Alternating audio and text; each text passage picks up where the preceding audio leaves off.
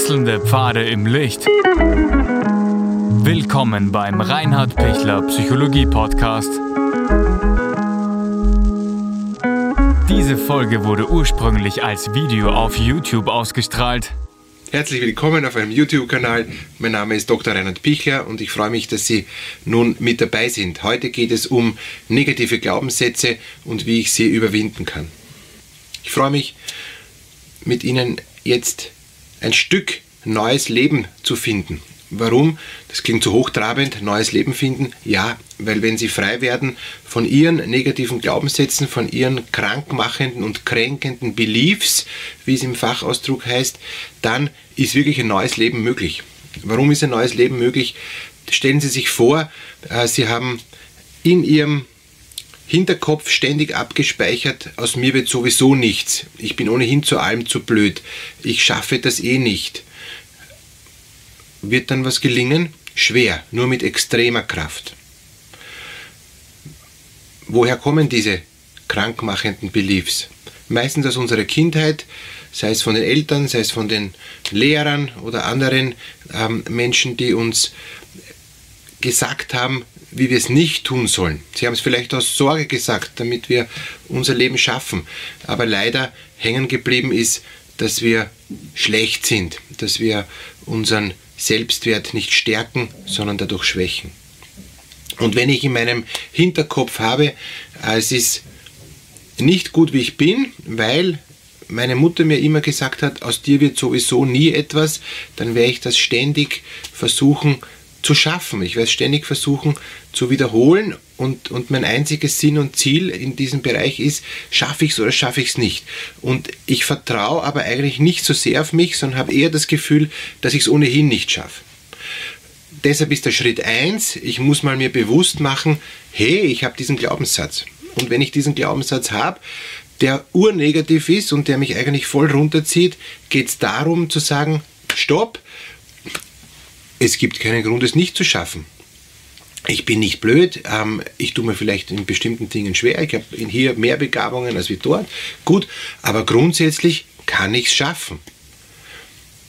Und sobald ich diesen Glaubenssatz entlarvt habe, als negativen Glaubenssatz, kann ich mich dagegen wehren und kann sagen, ich nehme es nicht an, ich will nicht mich in diesen negativen Glaubenssatz jetzt weiterhin gefangen halten, sondern ich muss was Positives gegenüberstellen. Und hier ist ein ganz einfaches Beispiel, wenn mir meine Mutter immer gesagt hat, das schaffst du sowieso nicht.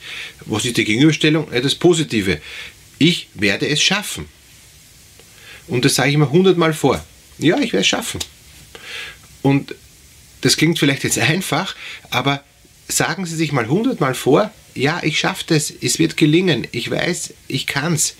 Grundsätzlich kann ich es. Ich habe gelernt, ich habe mich bemüht, ich werde es schaffen wenn sie sich wirklich in dieses Positive hineinspüren und, und in dieses Positive sich hineinwagen, dann haben sie mehr Potenzial, es grundsätzlich zu schaffen. Wenn sie gleich sagen, ich schaffe es eh nicht und das wird eh nichts und, und es ist eh alles puh, mühsam und hoffentlich schaffe ich es und wenn ich schaffe, ist ein Glücksfall, ja, dann, dann werden sie halt ähm, es wahrscheinlich auch schaffen, aber sie haben viel mehr Energie verbraucht und, und sie sind viel schwächer ähm, und, und, und, und viel mehr entkräftet, also wenn sie sagen, schaffe ich. Also, erster Punkt, negativen Glaubenssatz entlarven und zweiter Punkt, was Positives gegenüberstellen. Was machen wir jetzt, wenn es leider Gottes nicht gelungen ist und Sie haben es, obwohl Sie es jetzt so positiv angegangen sind und Sie gesagt haben, das will ich schaffen und ich schaffe das auch und, und es wird gelingen und, und ich habe Mut und Vertrauen und Sie haben es dann leider nicht geschafft. Das ist dann so, dass Sie sagen, meine Mama hat immer gesagt, stimmt, ich habe es nicht geschafft, Pech. Was mache ich dann? Zu sagen, ja, das gibt's. Es gibt's, dass ich Dinge nicht schaffe. Heißt aber nicht, dass ich es grundsätzlich nicht schaffe. Und vielleicht habe ich mir zu viel vorgenommen, vielleicht habe ich doch zu wenig gelernt. Also analysieren. Und wenn Sie dann draufkommen, ja, ich habe den falschen Stoff gelernt, ist ja logisch, dass Sie es nicht geschafft haben. Sie sind ja kein ähm, jetzt Wunderwutzi und, und das wäre jetzt da auch übertrieben äh, zu erwarten, nur weil ich jetzt positiv denke, schaffe ich jetzt alles. Also es braucht immer auch das vernünftige hinschauen, was braucht es dazu, damit ich es auch schaffe. Und trotzdem Ich sage, das ist zwei Drittel und ein Drittel ist allerdings ähm, wirklich, wie lerne ich auch und wie schaffe ich es auch. Wenn Sie es doch nicht geschafft haben, dann geht es darum zu analysieren, warum haben Sie es nicht geschafft. Und zwei Drittel ist die positive Motivation und ein Drittel ist sicher auch das Wissen.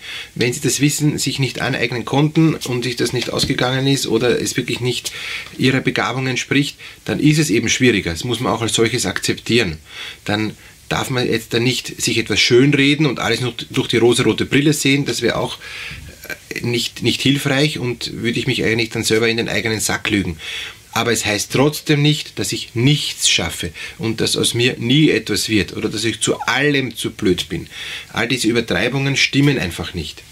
Sondern es geht darum, was ist jetzt wirklich Realität, wo muss ich mich motivieren und was ist dann das Ergebnis, was rauskommt. Und aus diesen drei Dingen können Sie wirklich viel machen und Sie können sich wirklich aus diesen inneren krankmachenden Beliefs befreien durch diesen Dreischritt. Dass Ihnen das gelingt, wünsche ich Ihnen. Freue mich, wenn Sie dadurch Erfolg haben und wenn es Ihnen dadurch besser geht. Wenn noch weitere Fragen sind, können Sie gerne mich kontaktieren. Sie finden alle Daten ohnehin hier unten und ich freue mich, wenn wir in Kontakt sind oder wenn Sie ein weiteres Video von mir besuchen.